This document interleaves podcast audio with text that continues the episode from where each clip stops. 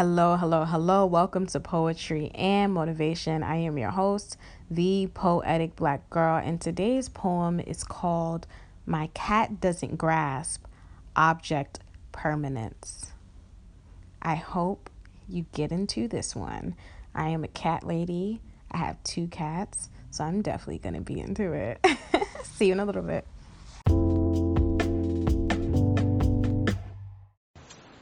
When the room is ever empty, that means you're dead. And if you're dead, who will give me discarded boxes?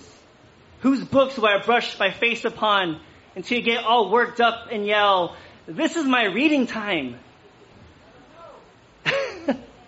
when the shower curtain divides us, that means you've drowned and I'll be left to lick the bathwater.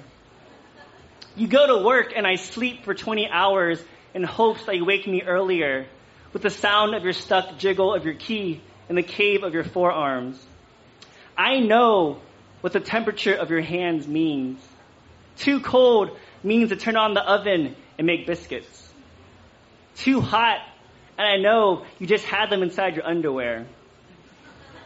Too around my neck, and I know my nails need to be cut, so I claw. I claw into you. Not your face, no. I know that you need to match your author photo so you can feed the both of us. I make your forearms bleed just a little, just in case you leave for work and get mauled by a boar. Just in case you close the bedroom door, the carpet catches on fire, and the window is impenetrable. I just want to make sure that this is my final sight of you, that part of me bleeds into your blood, so you don't have to die alone. Y'all like cats more? The DJ like cats more.